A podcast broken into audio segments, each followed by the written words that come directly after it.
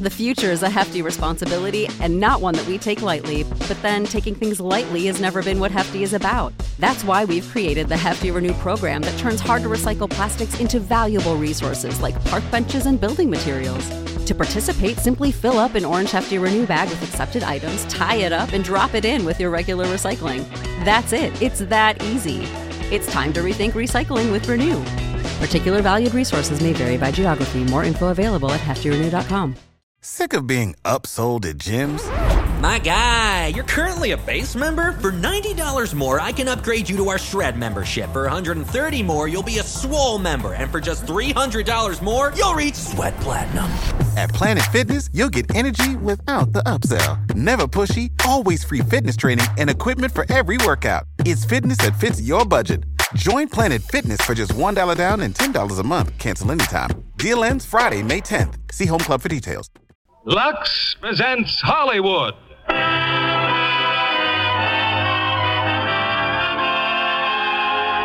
Lever Brothers Company, the makers of Lux Flakes, bring you the Lux Radio Theater, starring Clifton Webb and Lucille Ball in The Man Who Came to Dinner. Ladies and gentlemen, your producer, Mr. William Keighley.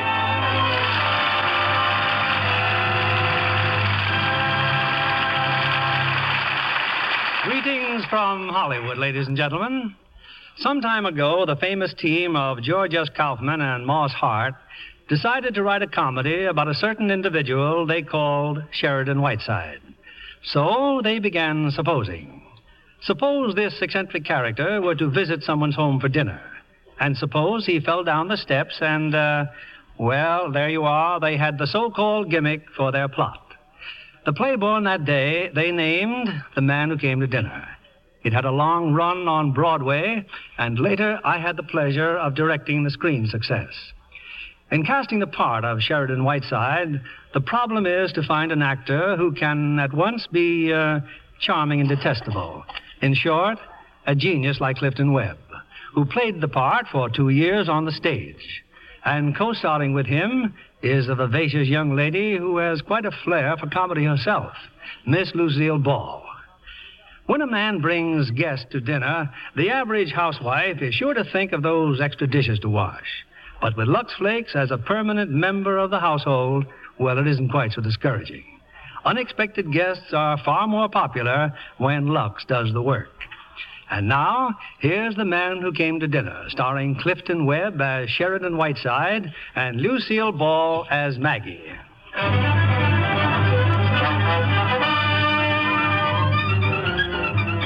Two weeks ago, an event of international impact occurred in Mesalia, Ohio. Sheridan Whiteside, celebrated critic, lecturer, radio orator, intimate friend of the great and near great, slipped on a piece of ice and fractured his hip. Result? The idol of the airwaves rests until further notice in the home of Mr. and Mrs. Ernest Stanley. Oh, isn't it wonderful, Ernest? At last he's coming out of his room in a wheelchair. Well, it's about time he decided to see some member of this family. Oh, you can't blame the poor man for being cross with us, dear. You know, he just never goes to dinner anywhere. And then he finally agreed to come here, and this had to happen. Hmm. Here's the calf's foot jelly you wanted, Mr. Stanley. Oh, thank you, Sarah. Just a little something to cheer him up, Ernest. You know who phoned this time, Mother? George Bernard Shaw. And look, we're all over Time magazine. Yes, dear, I saw it. When do you suppose he's going to leave here?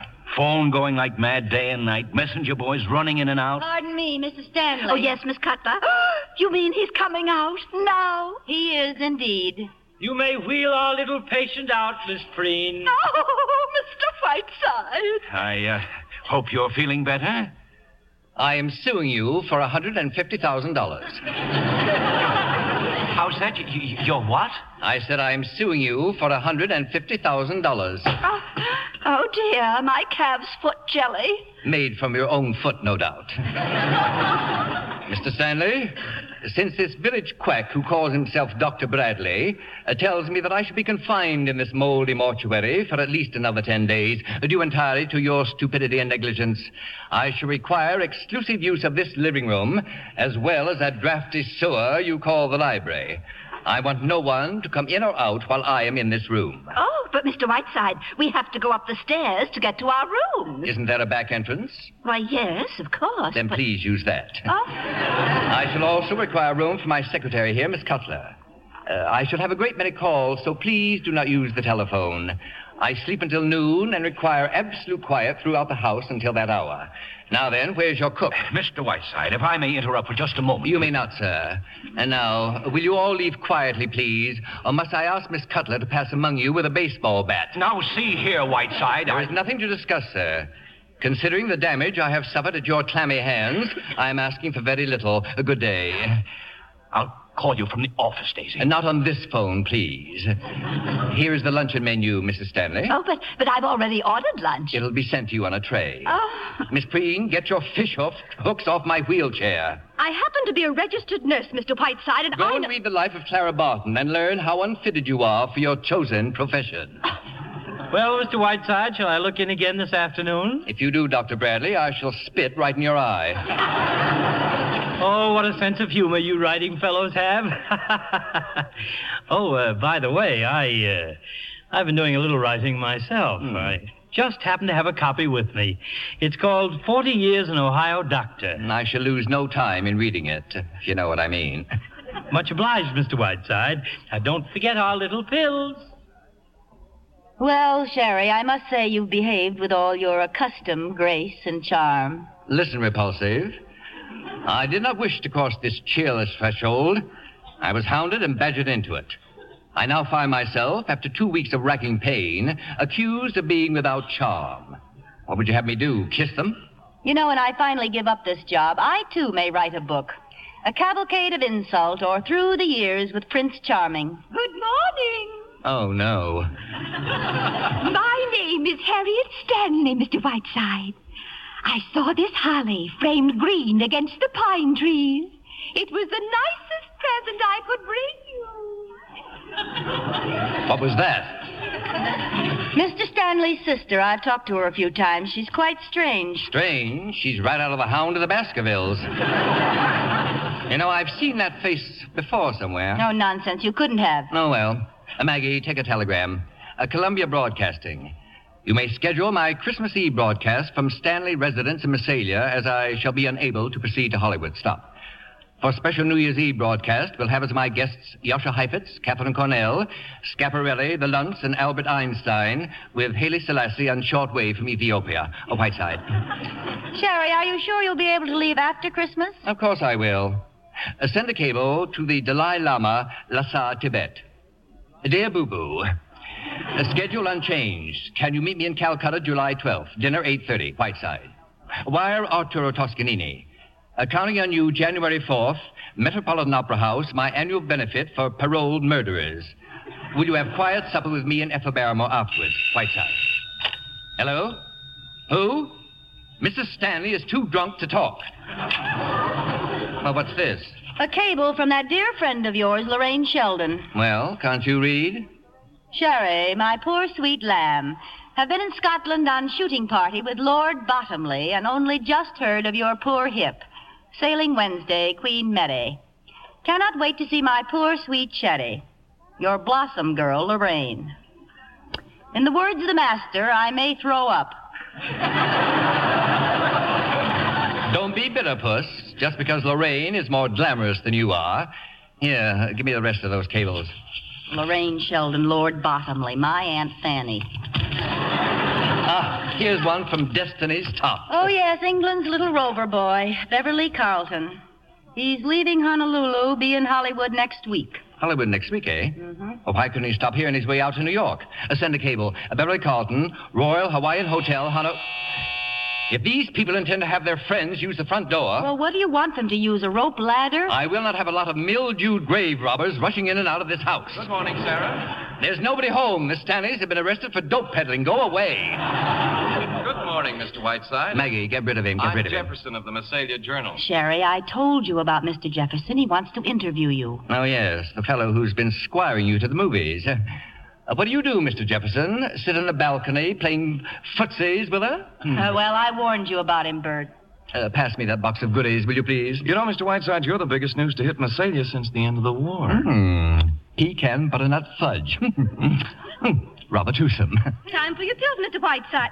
Oh, my, you mustn't eat candy. It's very bad for you. Miss Preen, my great Aunt Jennifer ate a whole box of candy every day of her life.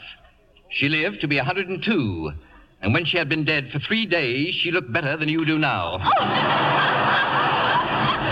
now, uh, now, what were you saying, old fellow? Well, I can at least report to my readers that chivalry is not yet dead. Now, what do you think of Mesalia? How long are you going to be here, Mr. Whiteside? Eh, a, Mesalia is a town of irresistible charm. Uh, B, I cannot wait to get out of it. And C, Sherry, I'm go- Sherry, look who's here. Oh, blast. It's Metz, Professor Metz. Metz, you incredible beetle hound. Jefferson, behold one of the great men of our time, Professor Adolf Metz, the world's leading authority on insect life. Metz, stop looking at me adoringly and tell me why you're here. You are sick, Sherry, so I come to cheer you. He doesn't deserve it, Professor. Would you believe it, Jefferson? He's written eight volumes on the mating instinct of the female white ant. Lived two years in a cave with nothing but plant lice. Didn't you, my little hookworm? You embarrass me, Sherry. Look, a little present for you. Open it up. What is it? All for you. Here in this box are 10,000 cockroaches. Incredible. Oh, dear, thoughtful, incredible Metz. Look, my friend, they play, they make love, they die. See? They even bury their own dead. Well, I'm glad of that, or I'd have to do it. And with these earphones, Sherry, you listen to the mating call. Here, you listen. Hmm. How long has this been going on? Did I hear the word cockroach? Take a look, Mrs. Stanley. Ten thousand of them. They're mine, everyone mine. Mr. Whiteside, I will not stand here and allow you And to then have... go back upstairs. Uh, Metz, you will stay for the day, of course. Uh, stay for lunch, Jefferson. Uh, Maggie, tell the cook there'll be two more. And close the door. I don't want a lot of prying people prying on their betters.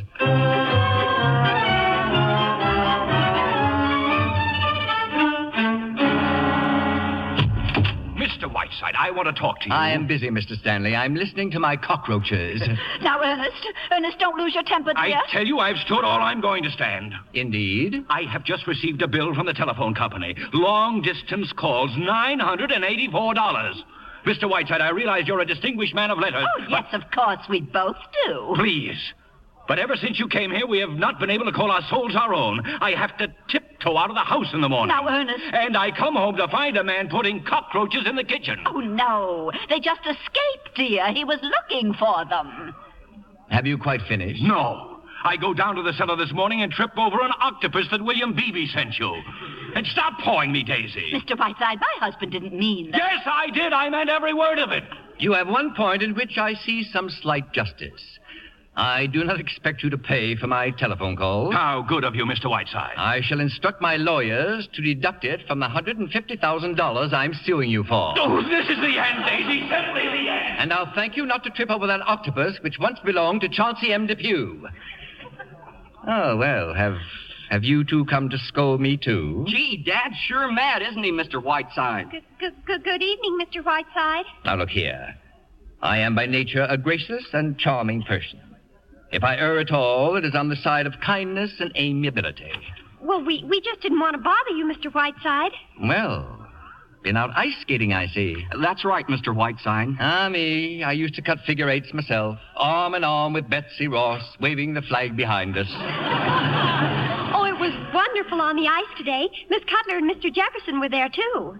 Maggie, skating? And I got a swell picture of her. You see, I'm kind of an amateur photographer, Mr. Whiteside. That he is, Sherry, that he is.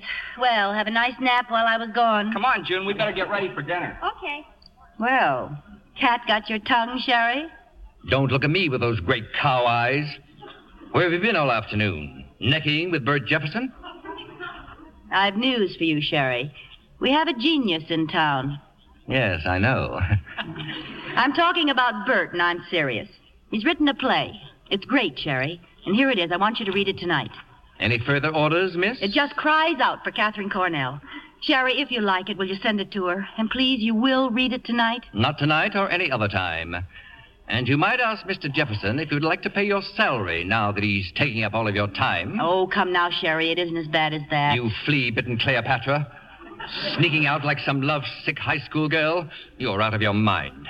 Yes. Yes, I think I am a little. Anyway, I'm in love. While Mr. Jefferson doesn't know it yet, I'm going to try my darndest to marry him. Is that all? Yes, except that, well, I suppose this is what may be called my notice. It's incredible, incredible. Swept off your feet in seven days by a second rate small town newspaper man. I can't explain it, Sherry. I can only tell you it's so. Here I am, a hard bitten old cynic, behaving like True Story magazine and liking it. what can I do about it, darling? We're leaving tomorrow. Hip or no hip, we're leaving here tomorrow. I'll pull you out of this, Miss Stardust, It's if I have to. no good, Sherry. I'd be back on the next plane. Oh, don't think I'm not grateful to you, but you don't know Bert. He's gentle. He's he's unassuming. I'm completely unconvinced.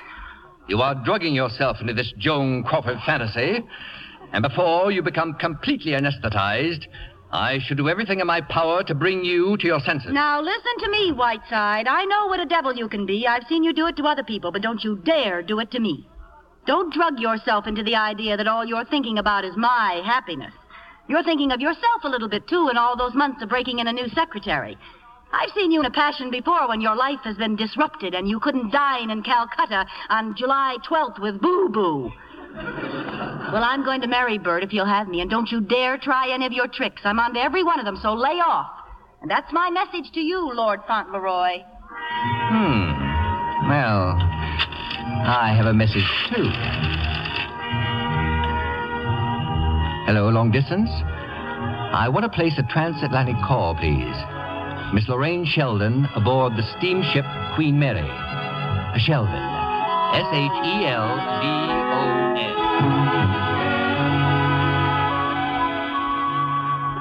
Well, well, good evening, Mr. Whiteside. Come back in Arbor Day, Dr. Bradley. I'm awaiting a most important telephone call. Now, what would be the best news I could possibly bring you? You've been stricken with hydrophobia. Mr. Whiteside, you are a well man. You can leave here tomorrow. Well, sir, I looked at those little x-rays again this afternoon, and guess what? All this time I've been looking at the wrong x-rays.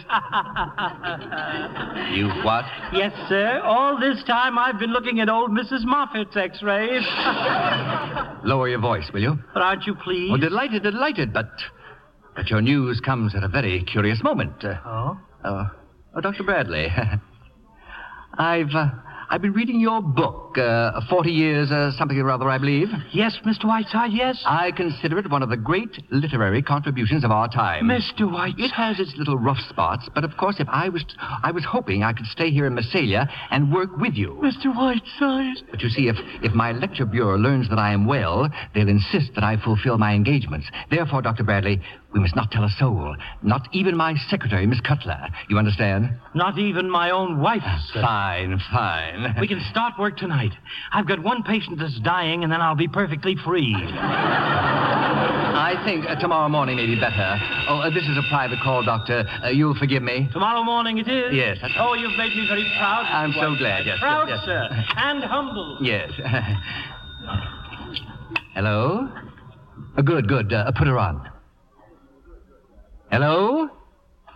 Is this my blossom girl? How are you, my lovely? Now listen closely, my pet. I've discovered a wonderful play for you. Cornell would give her eye teeth to do it, but I think I can get it for you. Now wait, wait, let me tell you. The author's a newspaper man here in Mesalia. No, he's young and just your dish, my dear. Now, it, uh, it may take a little doing, but uh, you're the girl who can do it. Isn't that exciting, my pet? Yes, yes, that's right. Now, look, look, don't send any messages. Just get here. Yes, that's right. Goodbye, my blossom. Well, Miss Geraldine Preen, my, but you look radiant this evening. What? Oh, Mr. Whiteside, at times I. Well, I simply don't understand you. May I see you a moment, Sherry? Of course, Maggie dear. We're just taking our little pills. Sherry, I'm sorry for what I said before. We all lose our tempers now and then. I promised to have dinner with Bert and go to a movie, but we'll come back and play cribbage with you instead. Fine, fine. And we'll see you soon, Sherry dear. No hurry, pet. No hurry. I just a ittle wabbit in the sunshine. I just a ittle wabbit in the rain.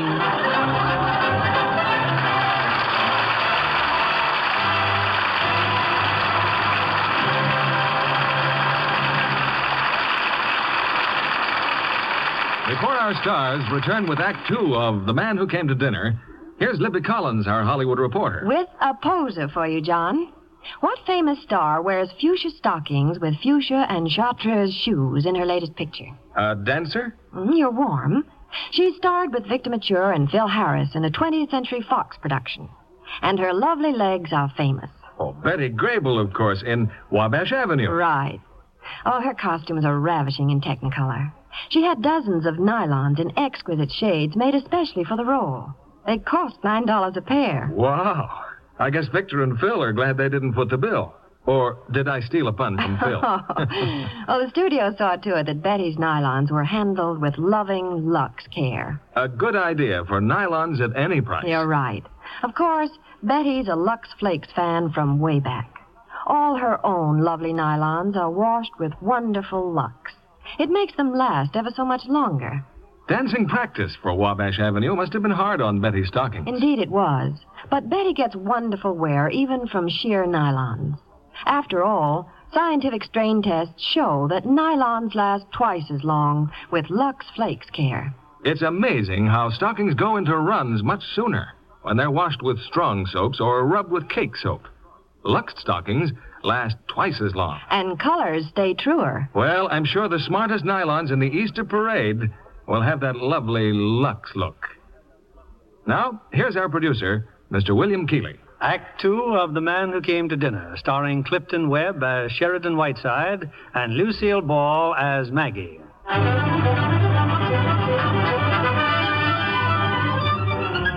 Well, Maggie's in love, but Sheridan Whiteside hasn't the slightest intention of losing a very valuable secretary.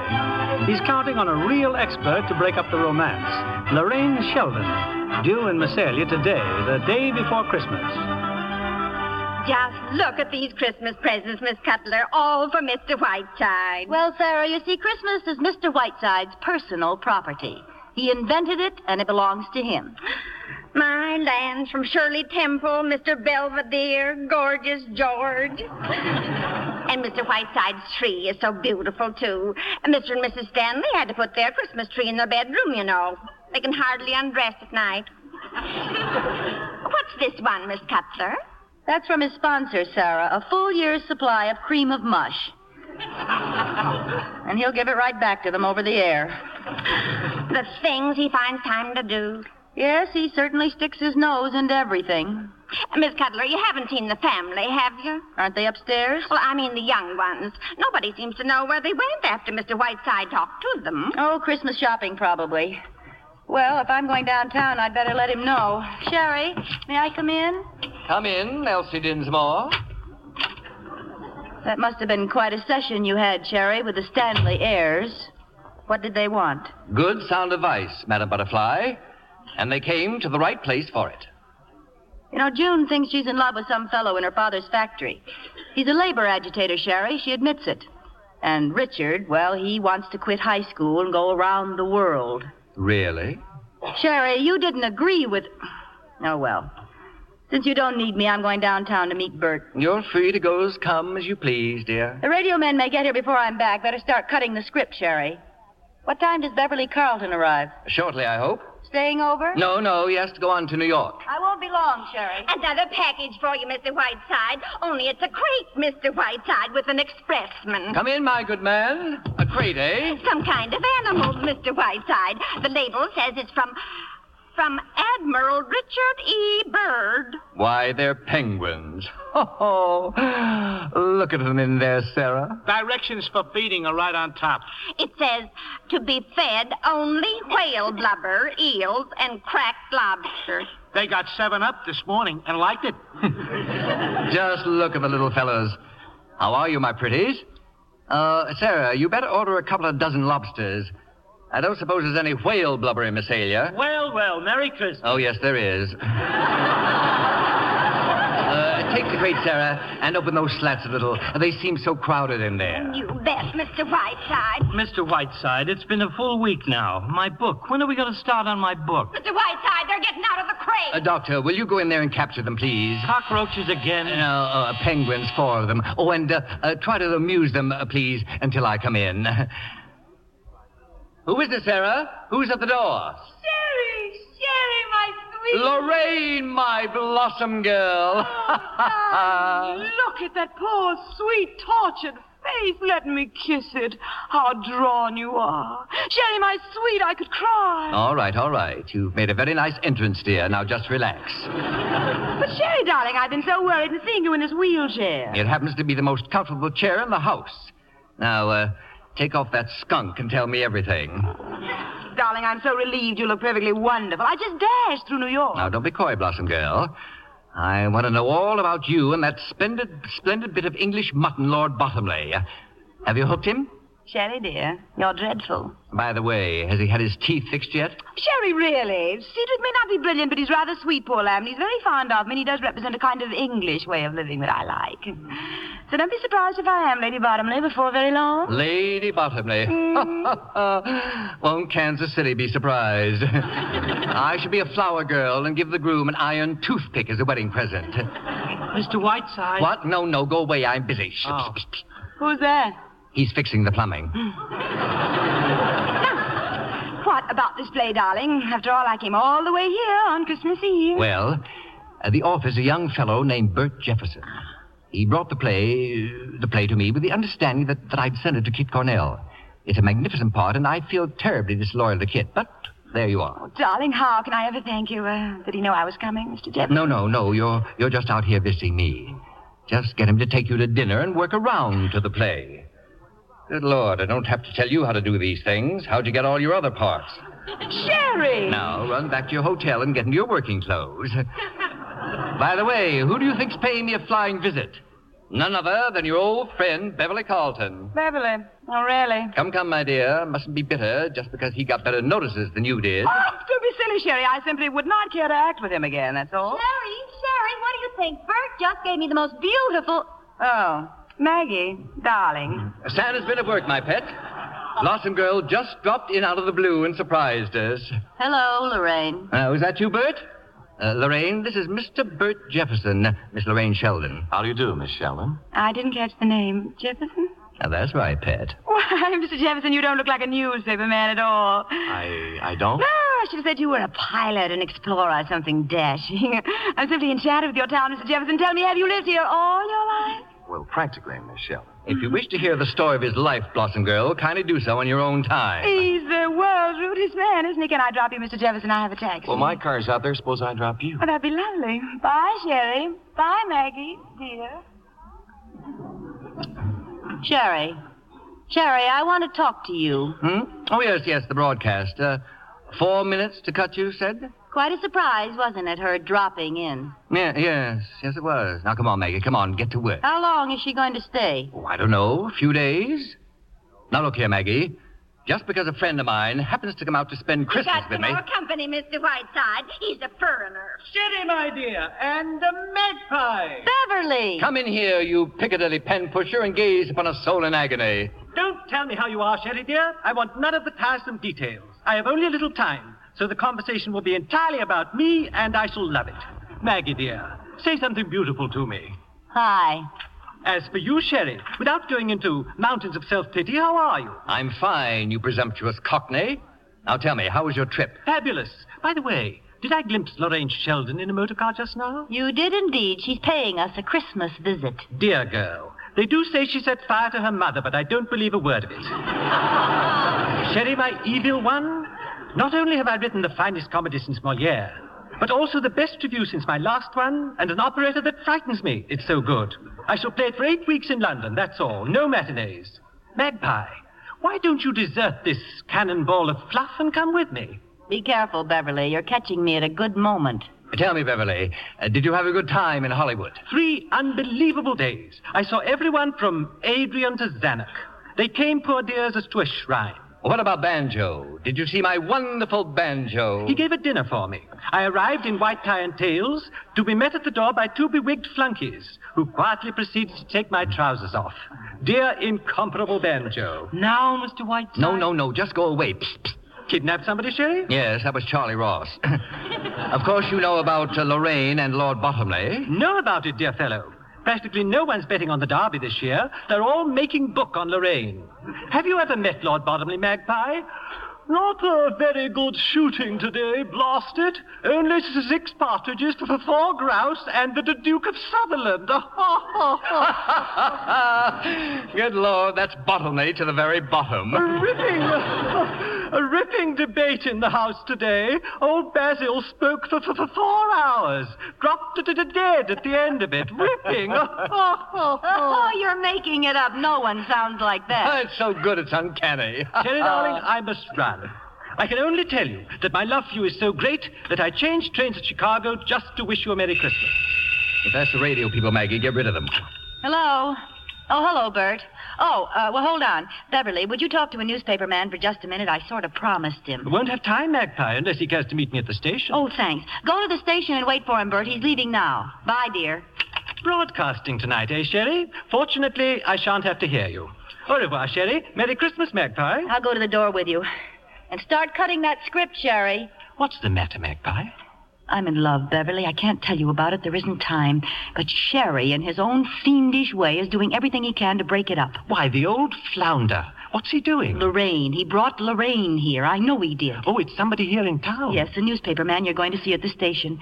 He's written a play and Sherry's using it as bait. And you know Lorraine. She'll eat him up alive. What do you want me to do, Magpie? Oh, get Lorraine out of here. The farther away, the better. But how? I'm leaving. Well, I, I know it may sound silly, but if you were to phone Lorraine from the station, that imitation you do of Lord Bottomley. Magpie, but I'd love it. I'd absolutely love it. Tell her you can't go on without her, that she must return to England immediately. I can't wait. It's pure heaven. Well, it probably won't work, Beverly. But if she should fall for it, maybe I've got a chance after all.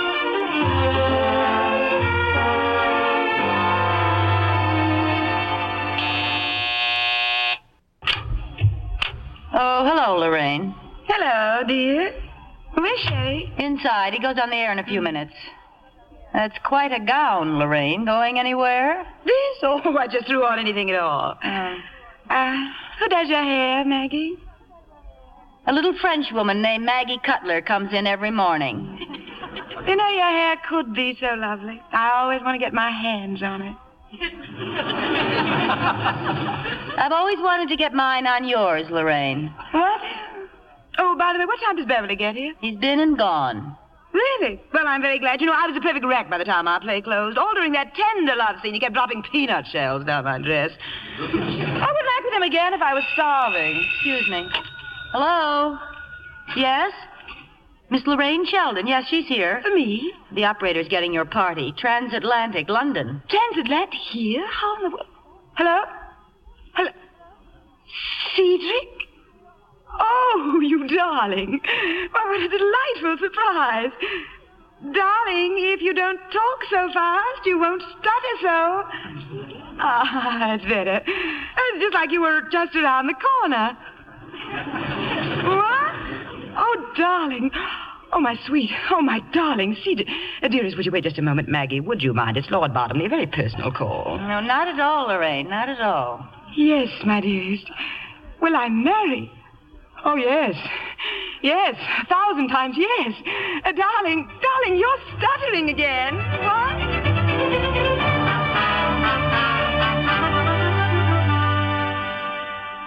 And I think the least you could do, Sherry, is to congratulate her. Lord Bottomley has just asked Lorraine to become Lady Bottomley. Isn't it simply ecstatic? Naturally, I shall have to leave at once.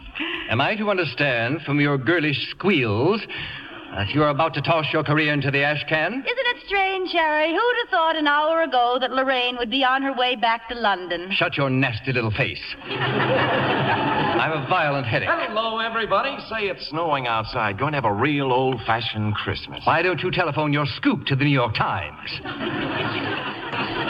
Bert, Miss Sheldon has to leave town very suddenly. Isn't that a shame? Oh, no bad news, I hope. Oh, wonderful, enchanting news, Mr. Jefferson. Hmm. Uh, anybody admired my Christmas present yet, Maggie? Oh, dear, I forgot. Look, everybody, to me from Jeff. Maggie, what a charming bracelet. Isn't it sweet, Jeff? Will this drivel never stop?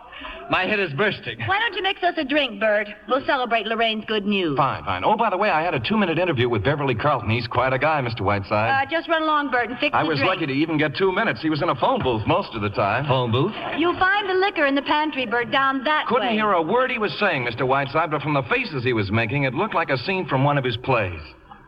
So Mr. Carlton was in a telephone booth at the station. I didn't think he'd ever come out. Bert, will you please? Uh, yes, and uh, make mine a double, will you, Jefferson? My headache seems to have suddenly disappeared. Come along, Maggie. Better show me where the pantry is. Good old Bert.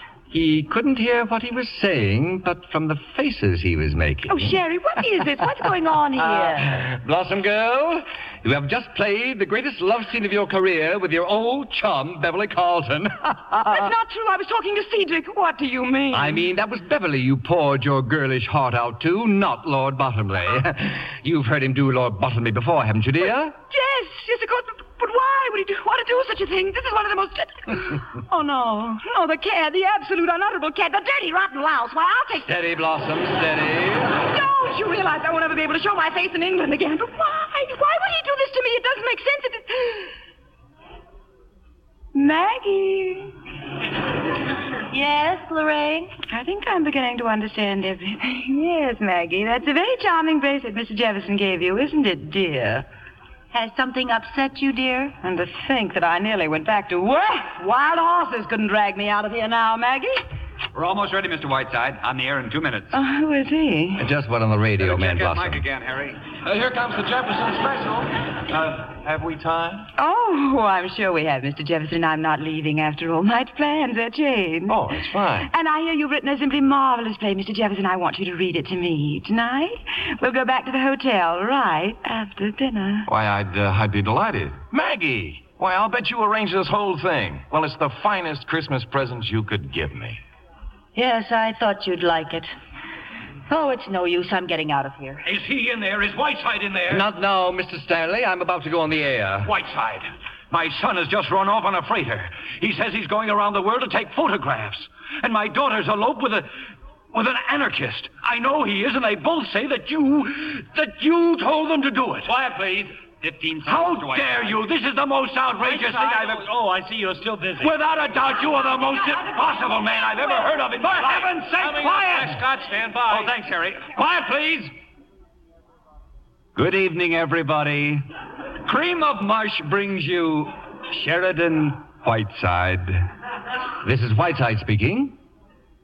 On this eve of eves, when my own heart is overflowing with love and kindness, I think it is most fitting to tell you once again the story of that still and lustrous night, nigh unto 2,000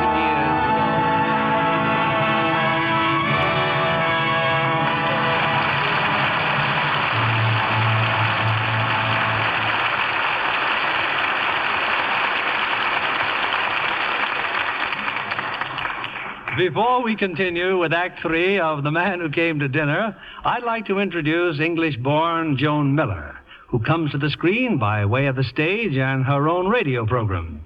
How does it feel to be a guest instead of an MC, Joan? Wonderful, Mr. Keighley. Fortunately, I don't get mic fright or stage fright either. Hmm, not like the drama student played by Jane Wyman in the Warner Brothers picture Stage Fright, huh? Well, I nearly had it during my first movie role. However, a wonderful director talked me out of it. Not Alfred Hitchcock. No, though I'd give anything to work under his direction. You know, I see all his pictures three or four times. Stage Fright is Hitchcock at his best. Mystery and suspense in the light-handed manner for which he is famous. A splendid cast, too. Jane Wyman, Marlene Dietrich, Richard Todd. Mm-hmm. You know, after the filming, I saw some of the original costumes in the wardrobe department at Warner Brothers. They're fabulous. I was amazed how many had been washed with Lux Flakes. Of course, I'm a Lux fan myself. You'll find Lux Flakes in many a screen star's home, too, Joan. Oh, I'm sure of that, Mr. Kennedy. One day in Jane Wyman's dressing room, I complimented her on her lovely new negligee. You know, then Jane con- con- confessed that it had been luxed many times. She insists on Lux Flakes for all her lingerie. That's not surprising. In test after test, slips and nighties that were washed with Lux Flakes looked lovely. Yes, really lovely. Three times as long as those washed the wrong way. You've seen, I'm sure, how careless washing can make lingerie disappointingly drab. It's no wonder thousands of girls follow the stars, give all their nice things gentle Lux Flakes care for that lovely Lux look. Thank you for coming tonight, Joan Miller. We pause now for station identification. This is CBS, the Columbia Broadcasting System.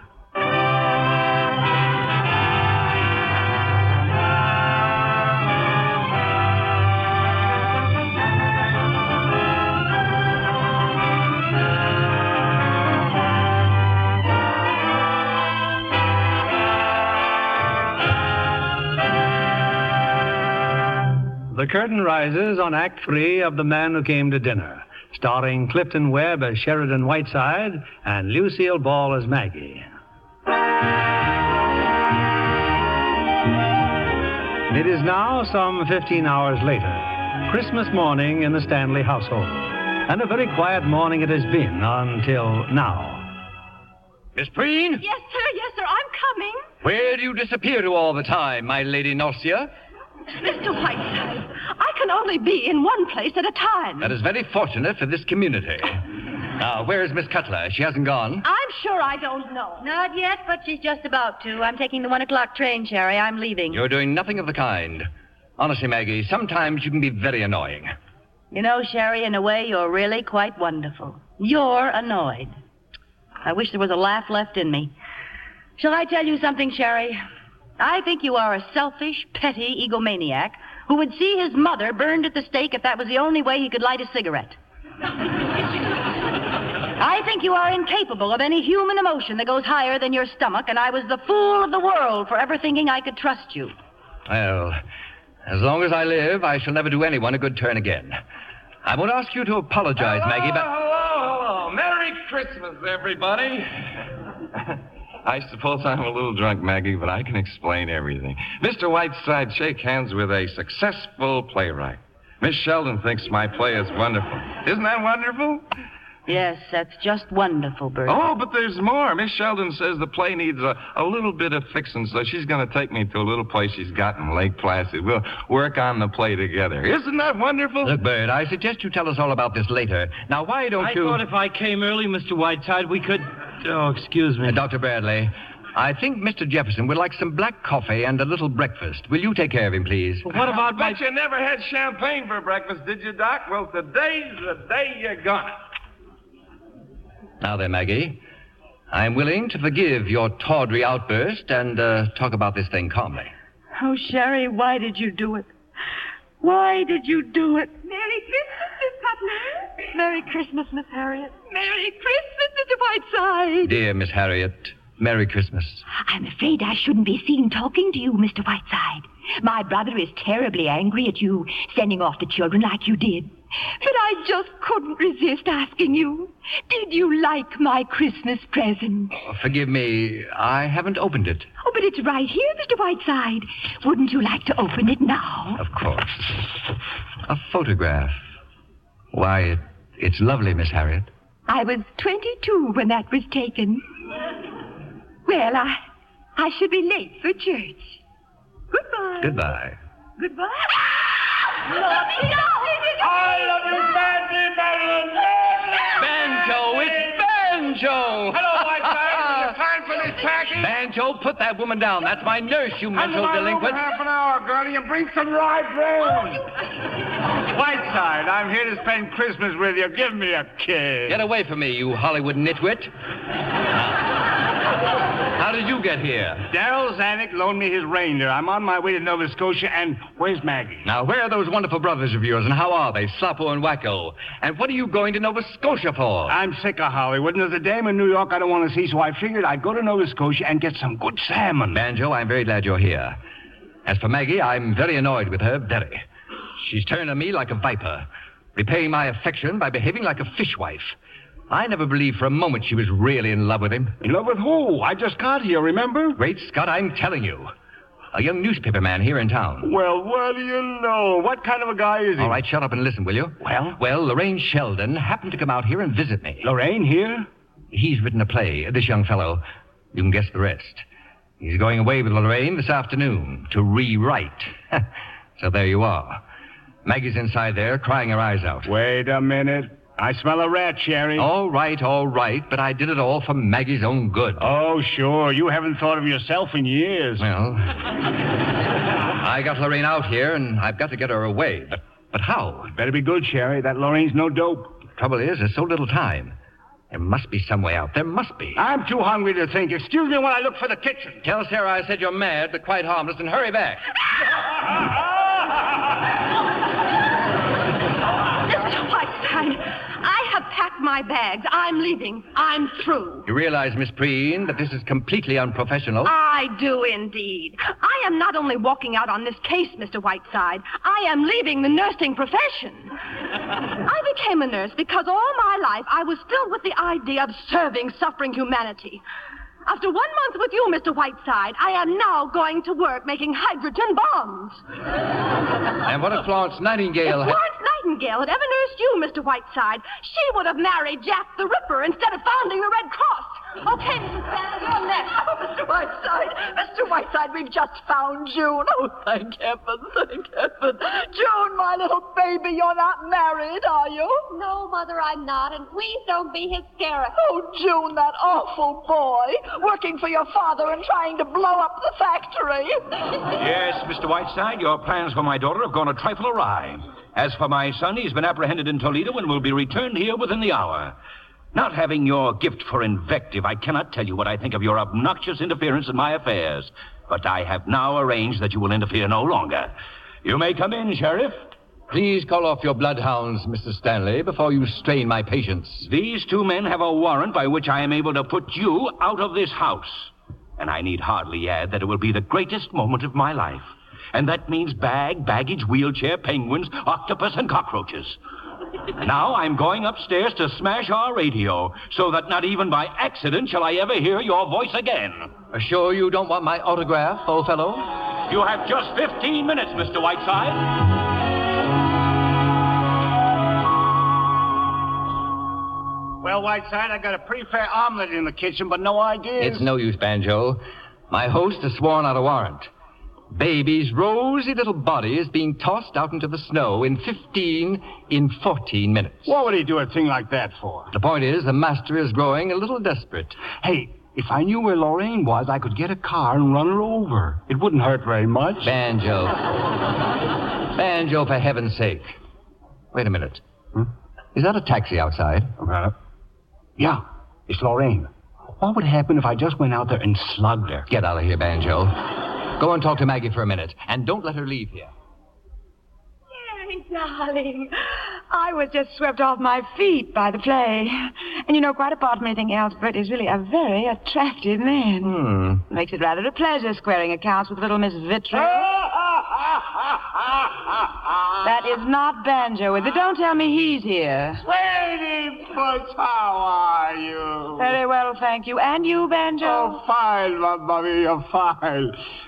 So you feel fine, huh, Lorraine? Yes, of course I do. Excuse me, Sherry. I've been getting your papers in order. Here's a list of all your engagements through March.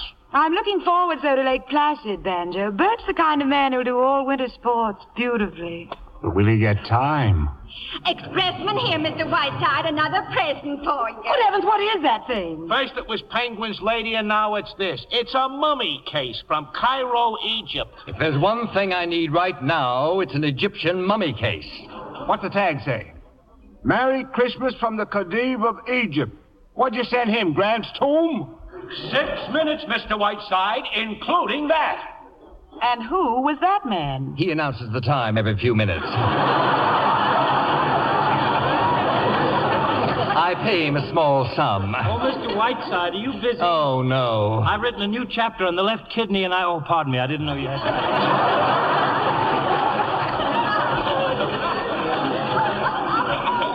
You know, I think this mummy case is rather beautiful.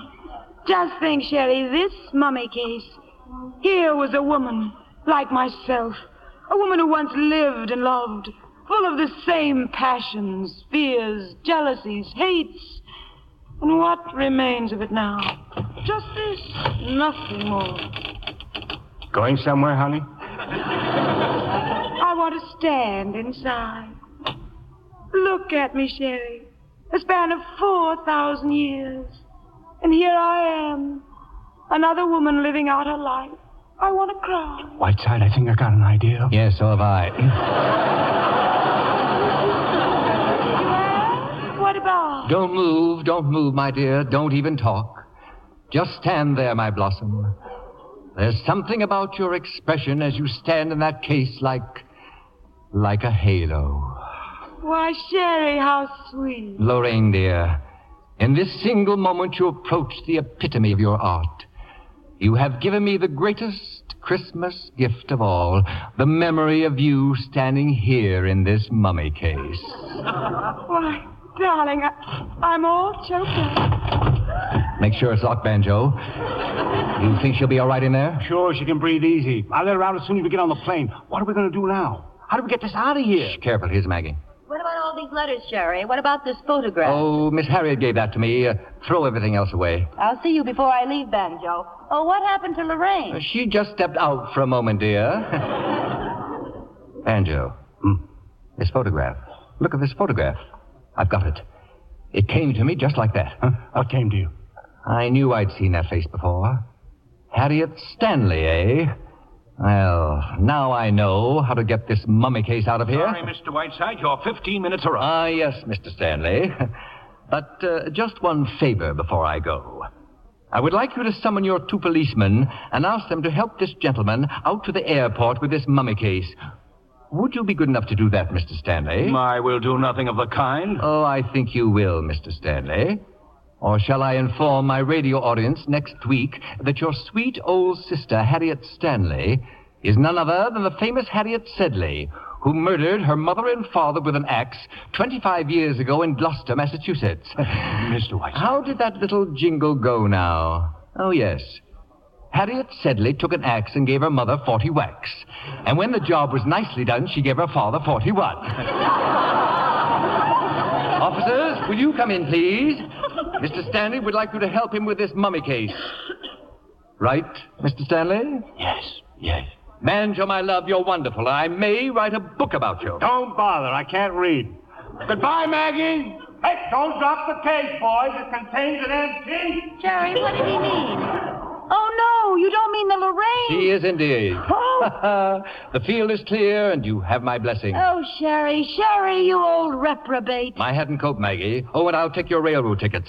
I'm leaving for New York. You're leaving. Don't argue, rat girl. Do as you're told. Yes, Mr. Whiteside. Are you very busy, Mr. Whiteside? Ah, Whiteside? yes, Dr. Bradley, very busy. But if you ever get to New York, Doctor, try and find me. Goodbye, Maggie, my lamb. Oh, Sherry, you're wonderful. Yes, aren't I? Oh, Jefferson, my boy. I've decided to take your play to Katharine Cornell after all. You'll never know the trouble you've caused. Merry Christmas, everybody. Merry Christmas, Mr. Whiteside. Oh, look at him, Bert. There goes the most. Wo- oh! Yes, dear, there he goes, right on his celebrated ear. Oh, Whiteside! Mr. Whiteside! He fell down again. Poor Mr. Whiteside oh. slipped on the ice again. Bert, help them. Help them carry him in. Preen, I want Miss Preen, Miss Preen. As for you, Mr. Stanley, I am now suing you for $350,000.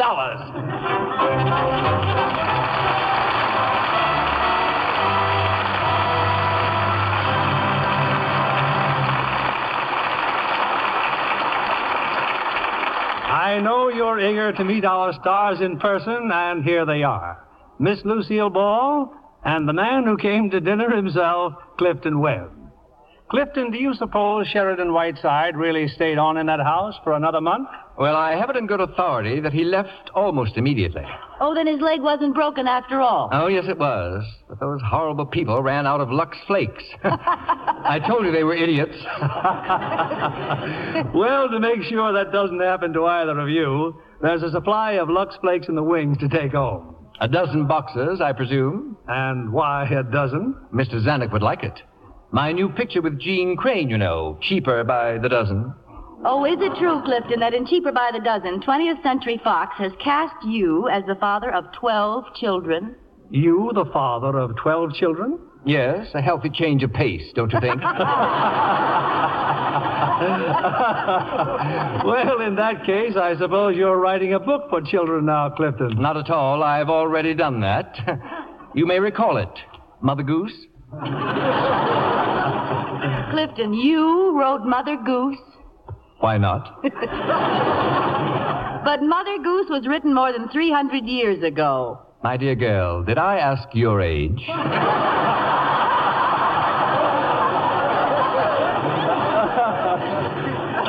well, let's change the subject. Bill, you said your show next week was going to be something special. Yes, Lucille, it is. The very beautiful and moving story, Come to the Stable.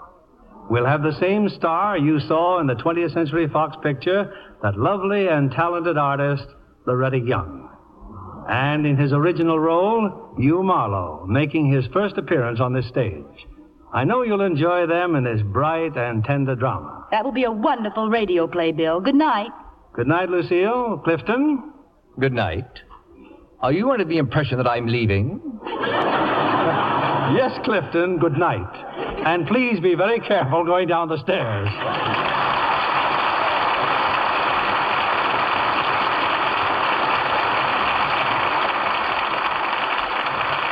Lovely screen star Hedy Lamarr recommends a simple, easy complexion care. She says, I never skip my beauty facials with Lux toilet soap, not for a single day. Here's all I do I smooth the creamy lather in well, rinse, then pat with a soft towel to dry. Wonderful how soft and smooth my skin feels afterwards. Try Hedy Lamarr's Lux Soap Beauty Care. It really works. Recent tests by skin specialists show that in actually three out of four cases, complexions improved in a short time with daily Lux Soap Care. Next time you shop, be sure to get Hollywood's fragrant white beauty soap. Use it regularly. Discover for yourself why nine out of ten screen stars use Lux toilet soap. Tonight, the Lux Radio Theater is honored in bringing you a special guest. Ladies and gentlemen, may I present the President of the American National Red Cross, speaking from Washington, General George C. Marshall.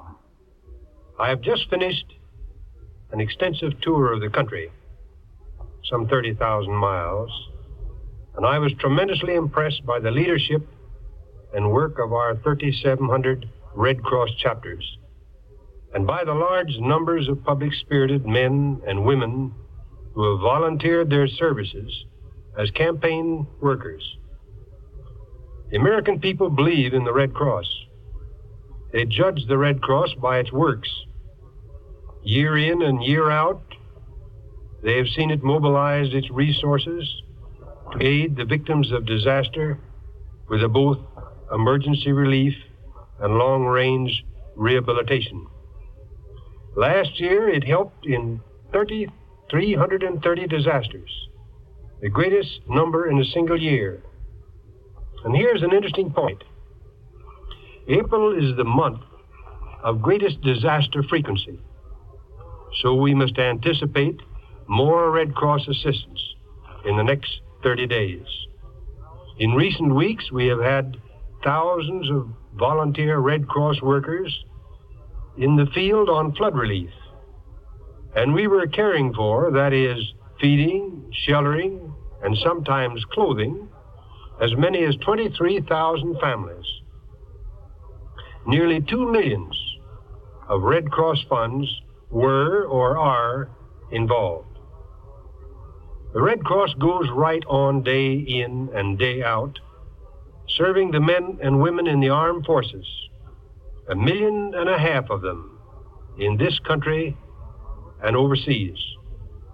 Our workers daily bring comfort to those in military and veterans hospitals.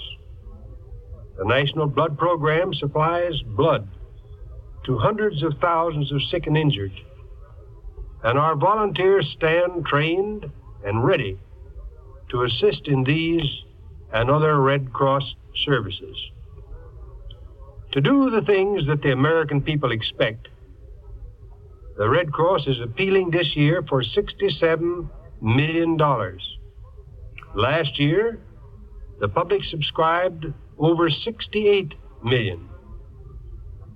438 of our 3,700 chapters have reached their quotas. To meet our minimum needs, the other chapters must reach their goals. I urge our campaign workers to increase their efforts I am confident that the people will respond to this appeal if it is properly presented to them. In these days of misunderstandings and misgivings, the beneficent arms of the Red Cross reach out to recreate that feeling of good faith and goodwill which is essential to the world if we are to have peace.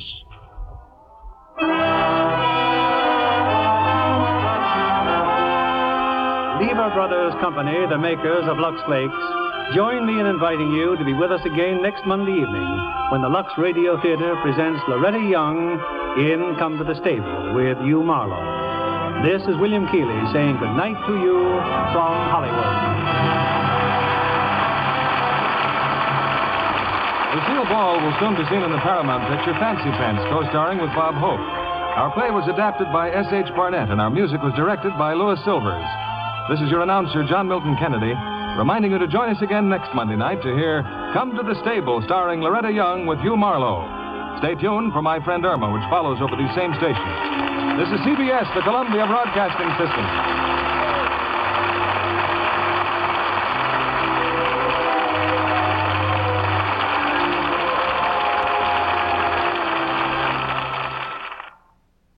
Save big on brunch for mom, all in the Kroger app.